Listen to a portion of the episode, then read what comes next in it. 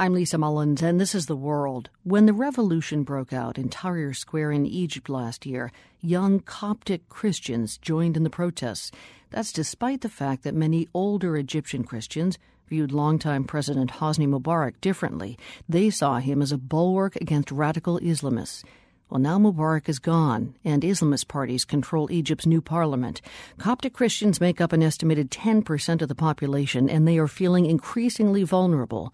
The Ben Gilbert has the final part in our series on the influence of Islamists in a post Mubarak Egypt. As a Coptic Christian, 24 year old George Gergis says signs over the past year haven't been good. This winter, the Muslim Brotherhood and ultra conservative Salafi parties won almost 75% of the seats in Egypt's parliamentary elections.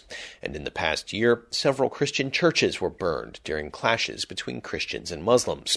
Then, last October, more than 20 Christians were killed during a demonstration protesting the burning of one of those churches. The burned churches, they damaged houses. They has a bad history. They has a bad history.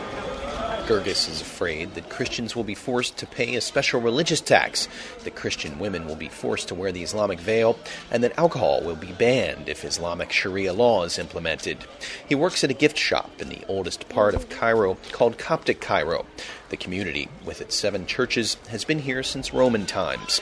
Coptic Christians trace their faith back to the days of Jesus when their patron saint, St. Mark, proselytized here. Coptic Cairo was blocked off from the rest of the city by a big steel gate and by Egyptian police with automatic weapons. It's nothing new, it's been like this for years. But before, Islamist groups didn't dominate the country's parliament. Gergis says people voted for them because they were afraid that Egypt was losing its Muslim identity. The people are electing the Islamic parties because they are afraid for their religion, he says. They are afraid of the identity of Egypt, the Islamic identity of Egypt, he says. The Muslims would like to live alone, like Saudi Arabia, in a closed community only for Muslims, and that will not happen. It won't happen, Gergis says, because he and other Copts will never leave Egypt. He says Coptic Christians were here long before the Muslim conquests of the 7th century, but since then it hasn't been easy. Under former President Hosni Mubarak, until today, Coptic Christians have a much harder time building churches than Muslims do mosques. The state also makes it very easy for a Christian to convert from Christianity to Islam, but almost nearly impossible for a Muslim to convert to Christianity. Although Christians had senior positions in the Muslim Brotherhood's political party during this winter's parliamentary elections, the Brotherhood still endorses laws that discriminate between Muslims and Christians. Mohammed Sudan is the Muslim Brotherhood's Freedom and Justice Party foreign relations chief in Alexandria. The Muslim man can marry from a Christian woman, but the Christian man cannot. This is a, a Muslim law, Islamic law, and the local law prevent that. These types of statements do not give comfort to those Christians who had hoped Egypt's revolution would mean a chance for equal rights for all citizens. It's even more disturbing for those Christians who just want security. Here at St. Mark's Cathedral, the seat of the Coptic Pope in Cairo, worshippers attend a noon Mass. Rumors have spread in the past few months that thousands of Christians are fleeing Egypt, but there's no real evidence, beyond the anecdotal, to back up the rumors. Many Christians say there's no reason to leave, at least not yet. We worried, but not freaked out. There's a difference. Christine Atif Habib is a medical student in Cairo.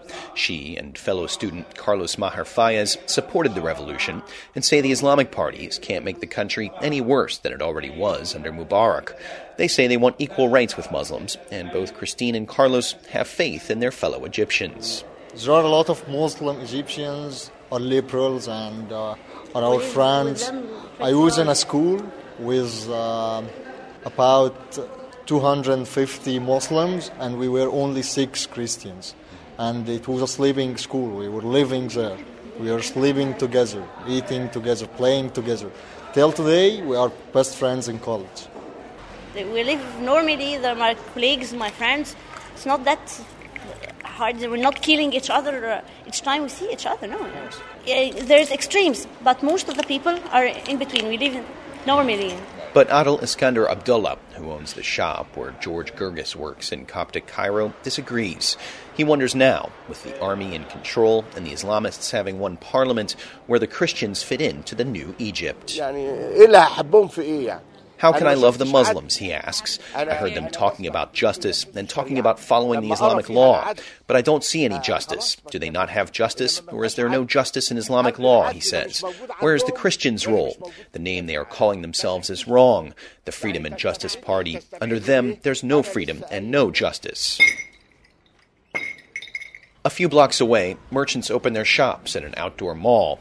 It's mixed with Christian and Muslim owned stores, although 40% of them have closed in the past year because of the lack of tourists.